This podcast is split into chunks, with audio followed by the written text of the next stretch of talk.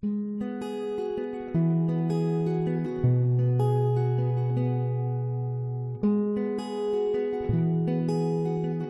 Hope Church.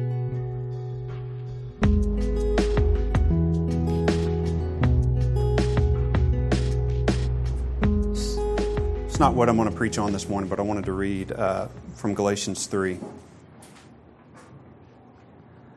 Says, starting in verse 23, it says, Before faith came, we were kept in custody under the law, being shut up to the faith which was later to be revealed.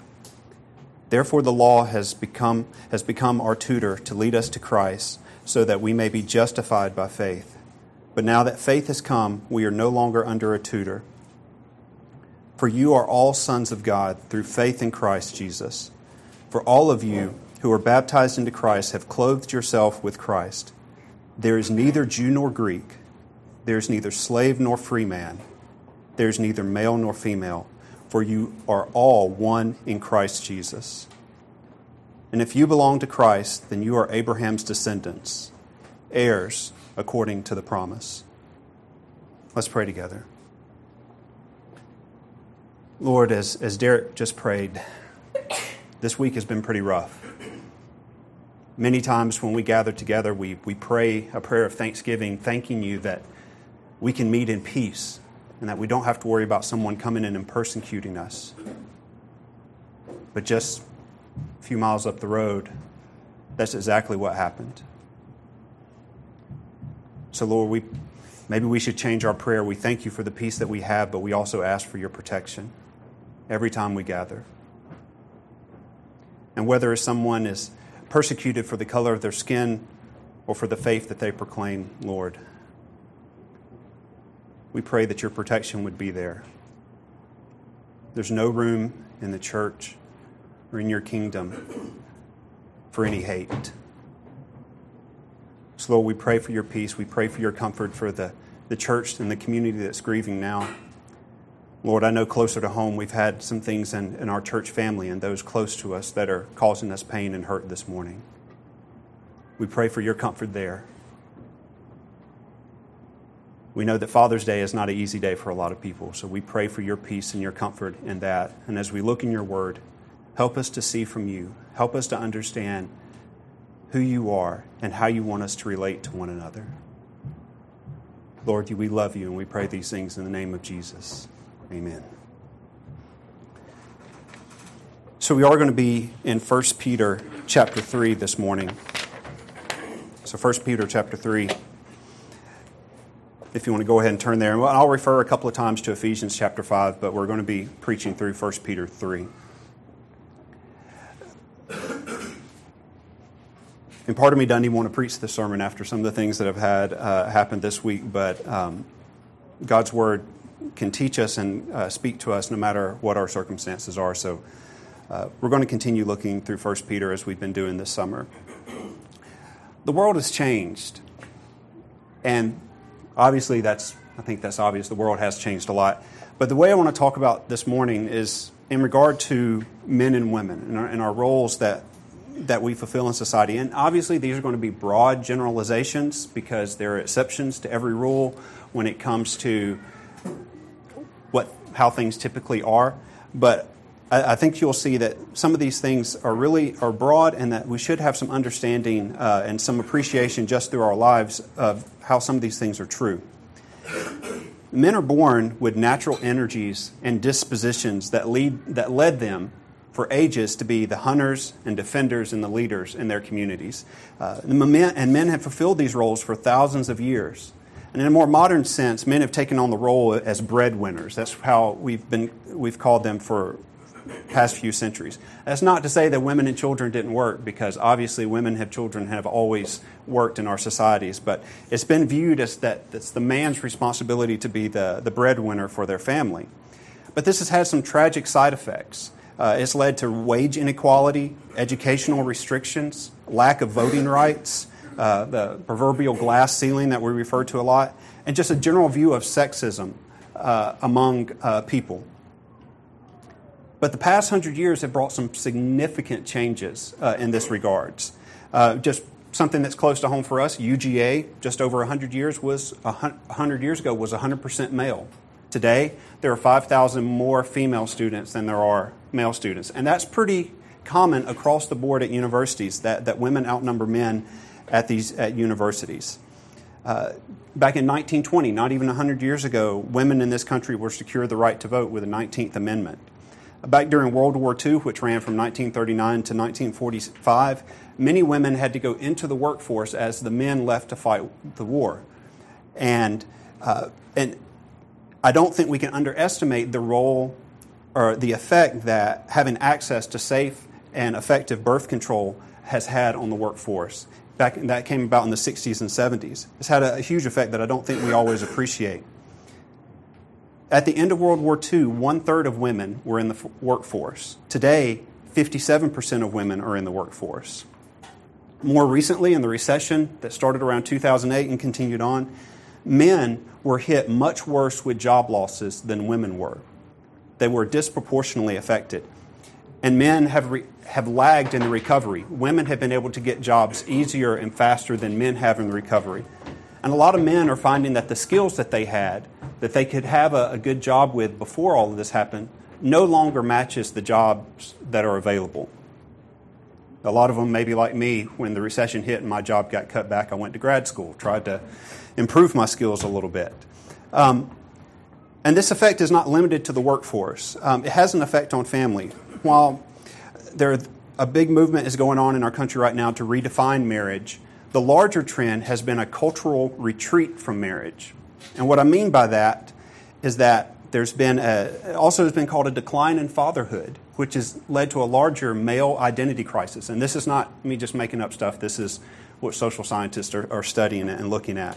Um, the divorce rates are dropping, which, well, hey, that's a good thing. But the fact is that the marriage rates are dropping and that people are waiting much later to get married. In the 1960s, the average age for first marriage was 20 for a woman and 22 for a man. Nowadays, the average age for a woman's first marriage is 27, and for the man, it's 29. So, a seven to nine year swing there on uh, how much later people are getting married. And the fact is, is that women don't need a husband for financial stability. They can provide for themselves. And our society's standards for what's acceptable sexually, as far as living together and having children outside of marriage, those have changed dramatically over the past several decades. And so there's less pressure as a society for people to get married. And when you have that less pressure of society to get married or maybe even to grow up for, for some, it promotes this idea of an extended adolescence, which is also something that social scientists have been studying. Some of them don't even say adulthood begins until 25. So that's a big change from 18, which is what we've traditionally viewed, and it was much younger years ago. So when you have all these changes, and, I, and when I talk about extended adolescence, your, your thought may be the guy in his parents' basements playing video games all day long. But it applies to women as well. There, I, I've seen women in their 30s who are acting like they're still in college. So there's, there's, it runs the whole gamut for male and female there. And the effects also extend to the church. And I could go on for days about this, but I'm going to keep it to this point. On average, in America, there are more women than men in churches. And in more liberal churches, that spread is much greater. And when I talk about liberal churches or mainline churches, these would be the liberal side of Baptist, Episcopal, Lutheran, Presbyterian, Methodist. Ones you could think of them as ones that have uh, uh, allowed women to be pastors and ministers and priests would be one way to look uh, to identify those churches And you're like, well, okay, we, that would make sense that if there's more women there, there would be women in leadership. Um, but the effects, there's an effect to that.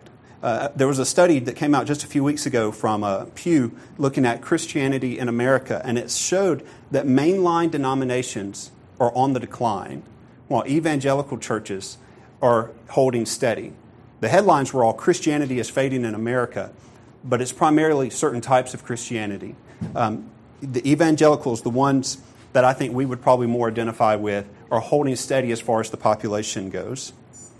So I, I say all this to point out a larger trend in our society that the traits and characteristics that have been that are uh, identified with men that were formerly required by life and even praised are now dismissed and denigrated And these characteristics are like the urge for competition, risk taking, challenge, independence, physicality, and, and even sexuality to a degree.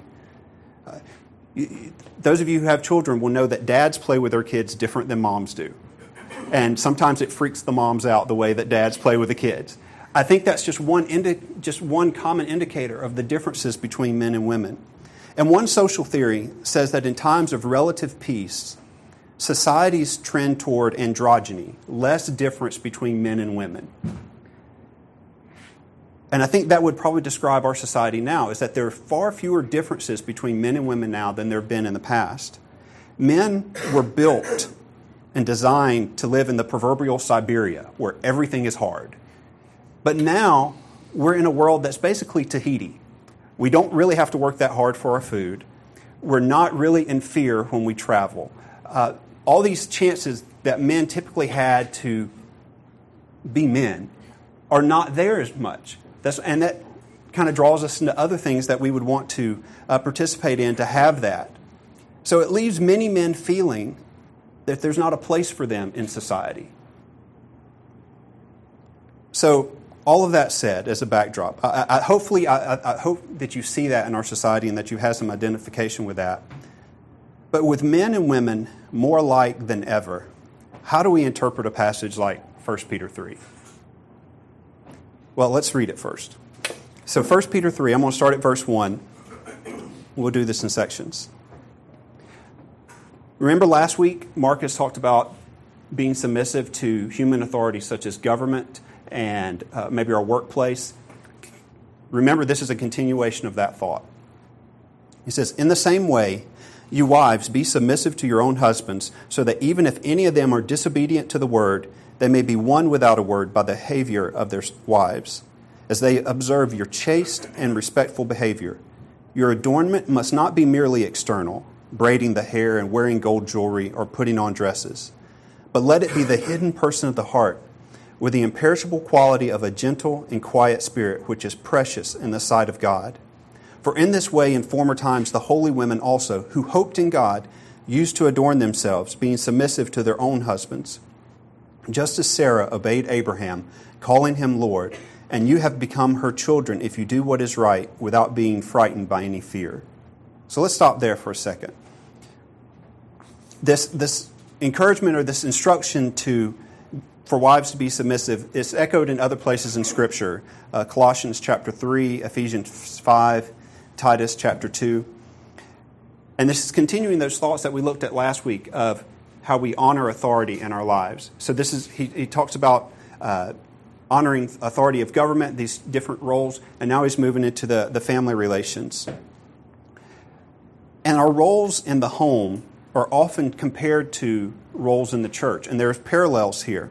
If and you remember when we went through 1 Corinthians chapter 11, there were some particular things that we went through there that we had to wrestle with a bit to figure out, you know, exactly how that applies to us. And you see some of the same things in 1 Timothy chapter 2. But I think it's been really encouraging to me when I've had discussions with some of the young women in our church who can really articulate this and seem to understand it. But I think we also have a misconception that it's like, well, if I have a godly husband, then that's I can be submissive to them. But what if he's not godly? Then all bets are off. Well, that's not what Peter's teaching here. He says because he's talking about that even if any of them are disobedient to the word, they may be won without a word by the behavior of their wives. So even if your husband is not a believer, this is still a requirement.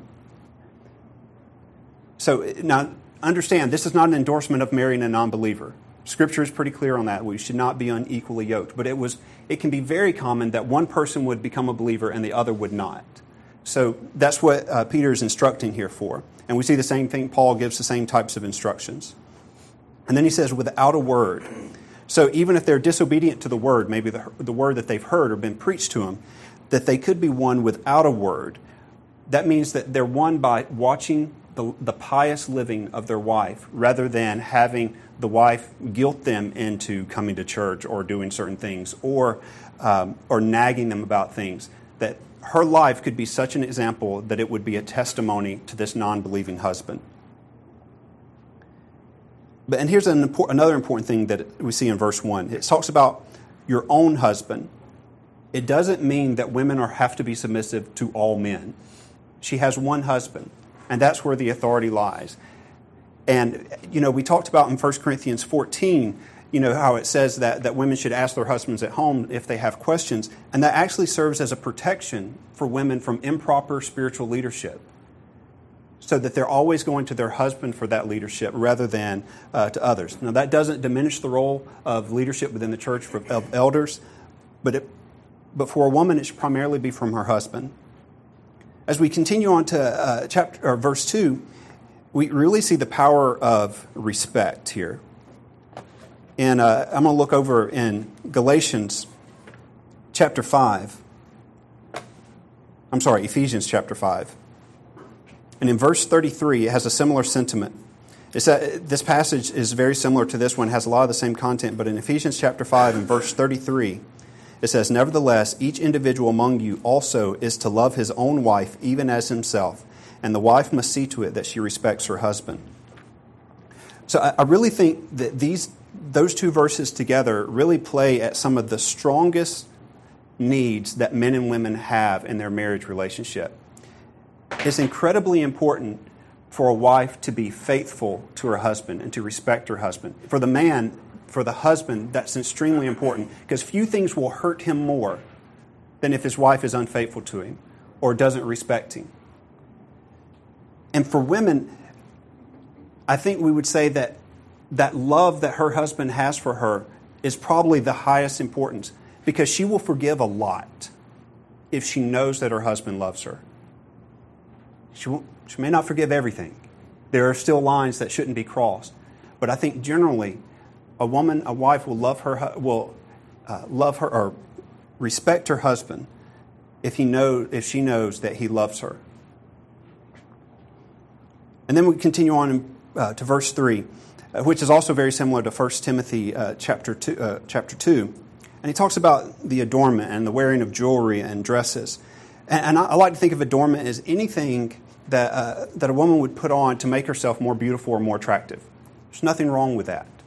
Um, but what we and we, when he talks about wearing, you know, whether it's braiding of hair or maybe wearing something on the head, um, you know, whether, you know, I don't think many of us walk around wearing tiaras or anything like that. But uh, as far as, you know, the way we, that, that women do their hair, or even um, in some churches that, that practice uh, head covering, that can even be a point where people use that to draw attention to themselves uh, by taking things really further than what Scripture instructs us to.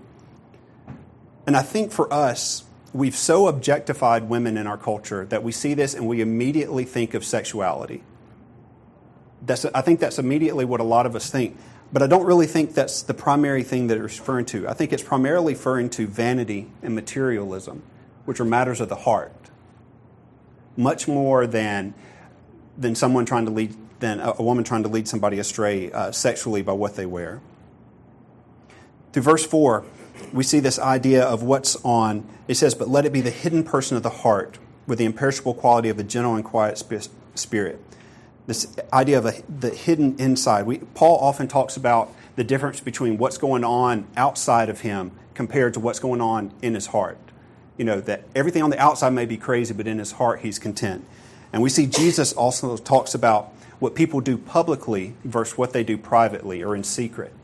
And he condemned the Pharisees because they did everything on the public, publicly, outside, but inside they were dead.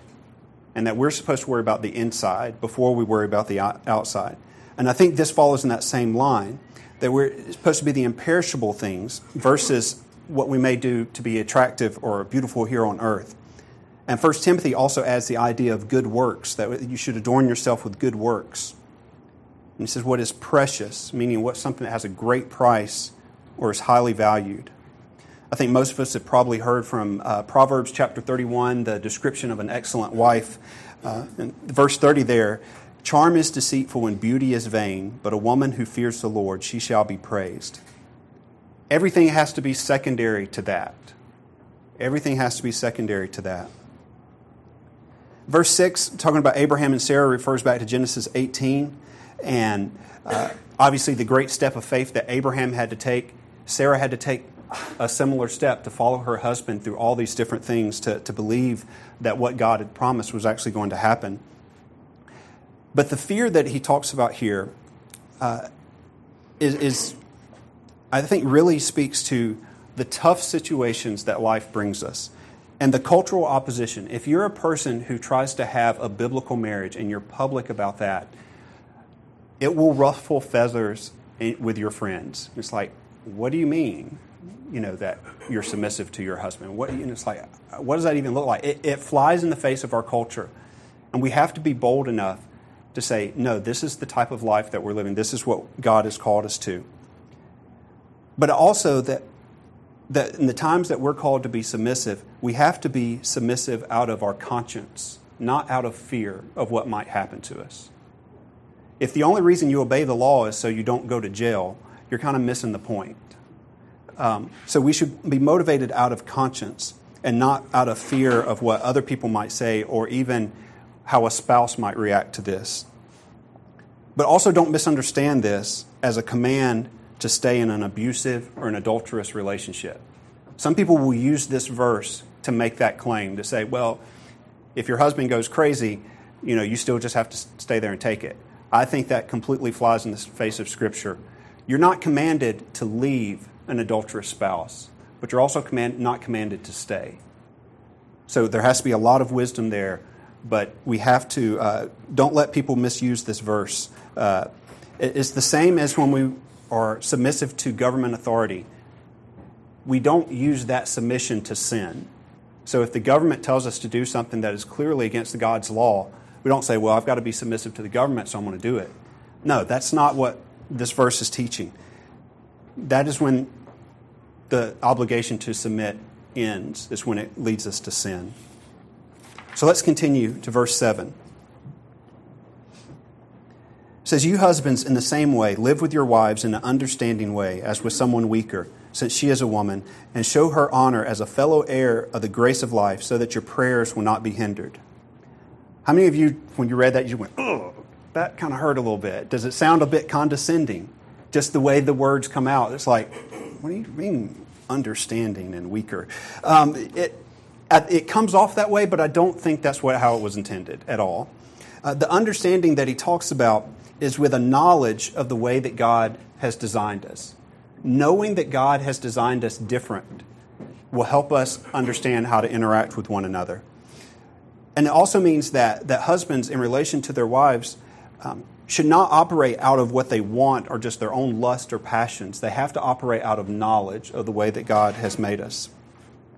And when it says weaker, uh, some of your translations maybe say uh, the weaker vessel, which is a, more literal translation. Um, the fact is, is that we're all vessels for God. You know, 2 Corinthians uh, 4 7 says, We have this treasure in earthen vessels and jars of clay to show that this power is from God and not from us. We're all vessels. So some of us are going to be weaker and some are uh, stronger. But uh, we want to make sure that th- we understand this is p- pointing to physical weakness, uh, not an intellectual weakness or a moral weakness uh, among women. Um, as I said, there are exceptions to that rule. Um, working out at Ramsey, there are women there who are far stronger than I am. So, um, and I just go, wow. So, um, so obviously there are exceptions. We're talking about generalizations here. And then it says, and show her honor as a fellow heir of the grace of life. And in the passage I read earlier from Galatians, we're heirs. As believers, we are all heirs. And we have to show each other respect from that because God honors us by making us heirs. So, how dare we not honor one another? A lack of honor for fellow believers, especially our spouses, can hinder our prayer life. The, the role that fathers and husbands have is huge, and our society has a lot, in a lot of ways, diminished that. Uh, the default is that if a parent, if parents divorce, the default is that they go with the mother. Um, it's there. There are a lot of. Uh, I, I was reading some articles that talked about how a lot of times, whenever there's some type of counseling or something like that that involves the children, the dads are not even involved. A lot of times, not even invited. So, in a lot of ways, our society has pushed out uh, husbands and fathers, but the impact a father has on their family is huge. One statistic, and I quoted this last year at one point, it says, But if a father is the first person in a family to become a believer, there's over a 90% chance that the rest of the family will become a believer, become believers. It, it, and the numbers for other members of the family are not even close. Fathers have that big a role in their families, even if they're not exercising that role, if they're not active in that role. It's the way God has designed our families to where, whether you like it or not, it's going to happen. Whether you're pursuing it or not, it's the impact that they're going to have. I'm going to jump back over to Ephesians chapter 5 again and read verse 25. Ephesians 5:25 says, "Husbands love your wives just as Christ also loved the church and gave himself up for her." The thing is our marriages preach a gospel message. When they see a husband and a wife who love each other in a godly way, that points to Jesus. That points to the gospel. If we don't have that frame of reference of how uh, a husband loves a wife and how that's compared to Christ and the church, it, it makes it hard for us to understand that. And that's why it's important that we have a biblical view of marriage, because it preaches a gospel message.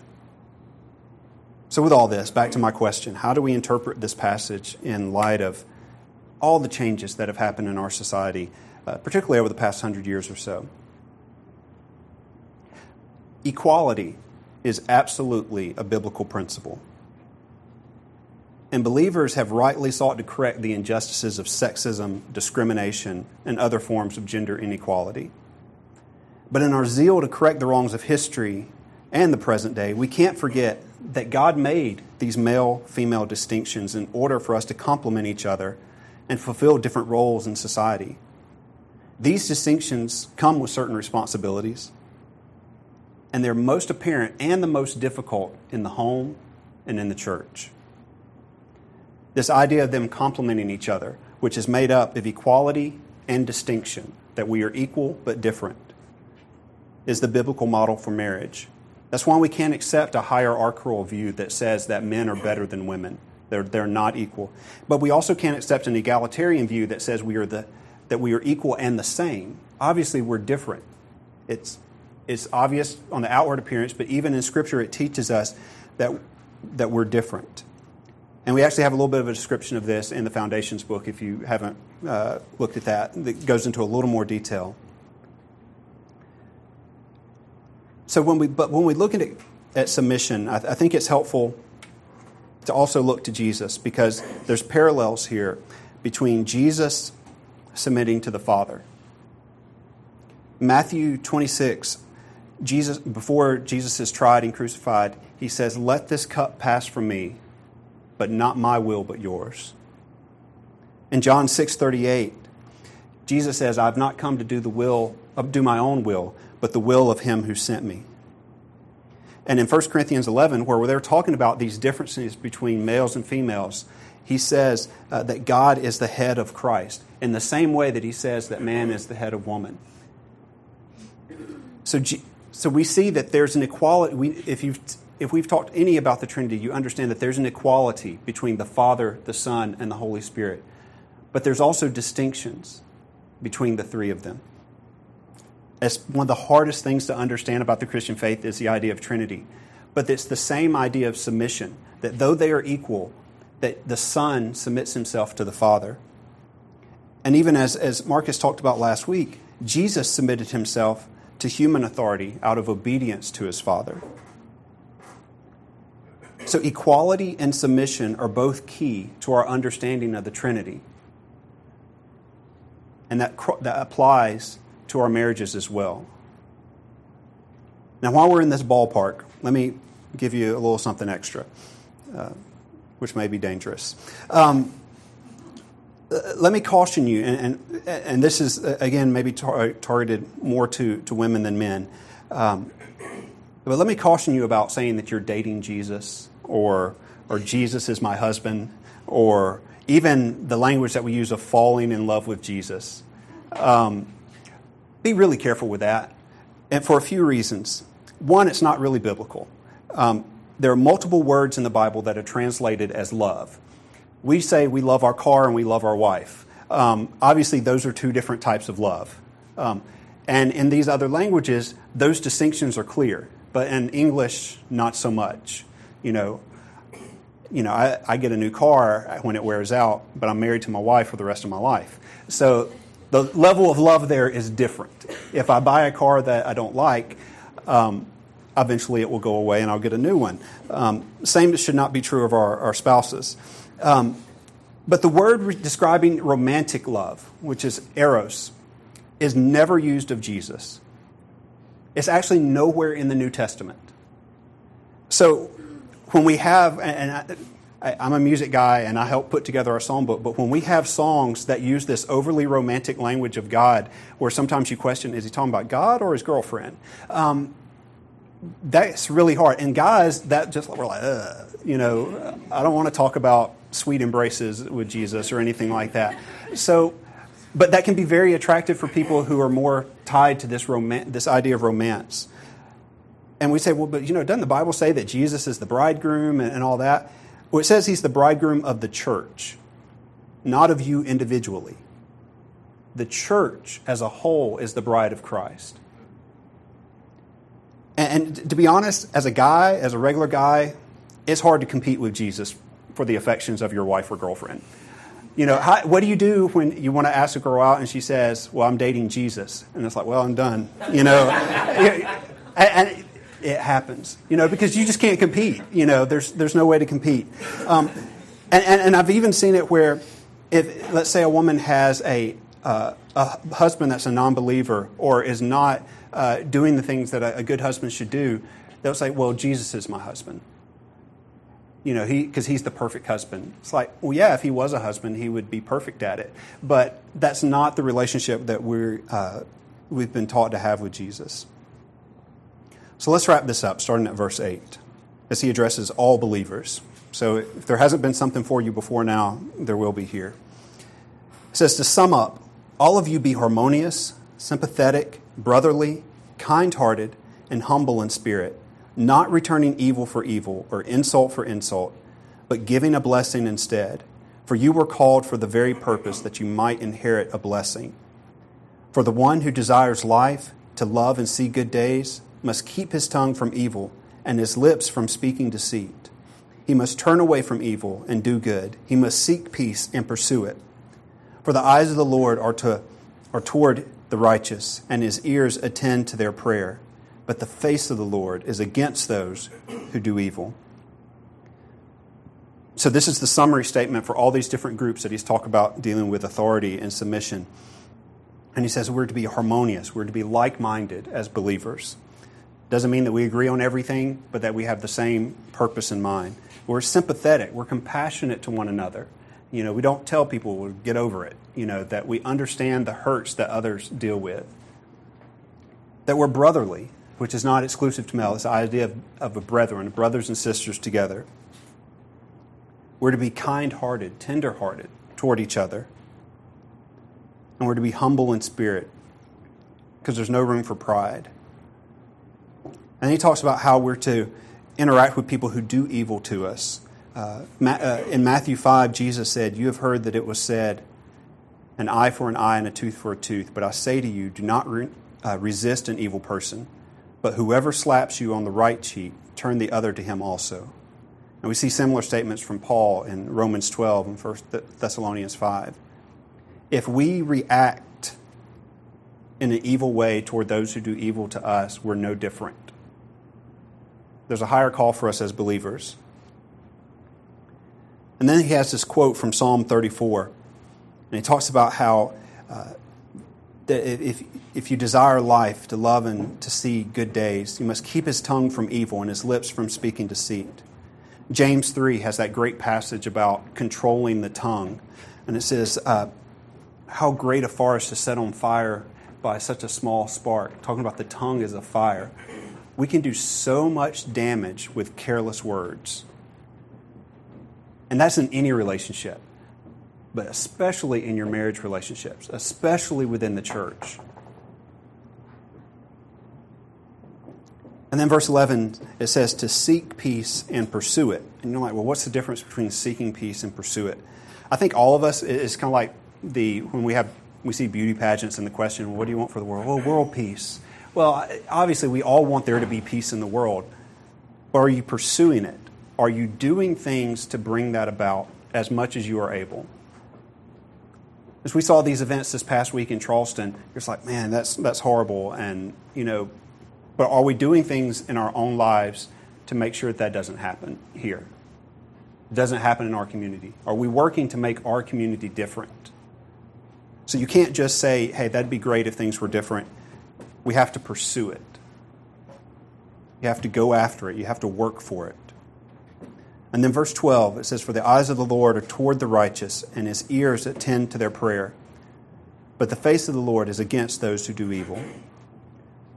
And to me, this refers back to verse 7 when it speaks of uh, so that your prayers will not be hindered. We, we don't want anything to interfere with our communication with God.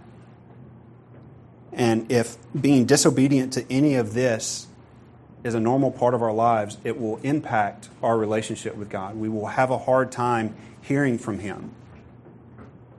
And it says that his ears are turned to those who are righteous. So make sure that we have nothing that would hinder our prayers. And as we go into this open time where we, uh, where we meet to Jesus, where we pray, where we sing, where we read Scripture, the first thing that we should do is make sure that there's nothing in our life that hinders our prayers. Really, we should do that before we ever gather together. It should be a regular part of our lives when we wake up in the morning and when we go to sleep at night that we are regularly making sure that there is nothing between us. That's part of why having the bread and cup here every week is so important, is because it causes us to keep short accounts with God. There should be short accounts in our marriage. You know, says, don't go to bed in anger. You know, and sometimes that's hard when you're sharing a bed with the person you're angry at. Um, so maybe you sleep on the couch that night. Um, but so you we have to keep these short accounts. You can't let these things build up. You have to make things right as soon as you know that there's something wrong. So, as we go into this open time, I pray that we would do that, um, that we'd be able to hear from God uh, during this time. So, let's pray together. Lord, we do thank you for your word. We thank you for the beauty that is marriage. Lord, we thank you for that. It brings us so much joy. Uh, that it's the beginning of a family. Um, Lord, all the things that bring us so much joy through our families. Lord, we know that there's a lot of uh, brokenness and hurt in this area too. We're not ignorant of that. We can't change the past. Lord, if, but if we're at fault, Lord, we seek your forgiveness. Lord, we ask for your comfort to heal the hurts that we've gone through.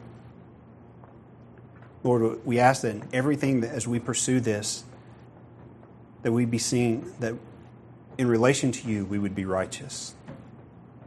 That we'd be at peace with all men as much as it depends on us. Lord, as we, as we come to this open time, as we come to the table, forgive us of all the ways that we failed. Help us to be like minded and compassionate and kind hearted toward each other, to remove any pride that's in our hearts. Lord, we pray for peace. Lord, we ask that you would push us to do what it takes to see peace in our communities. And we pray these things in the name of Jesus.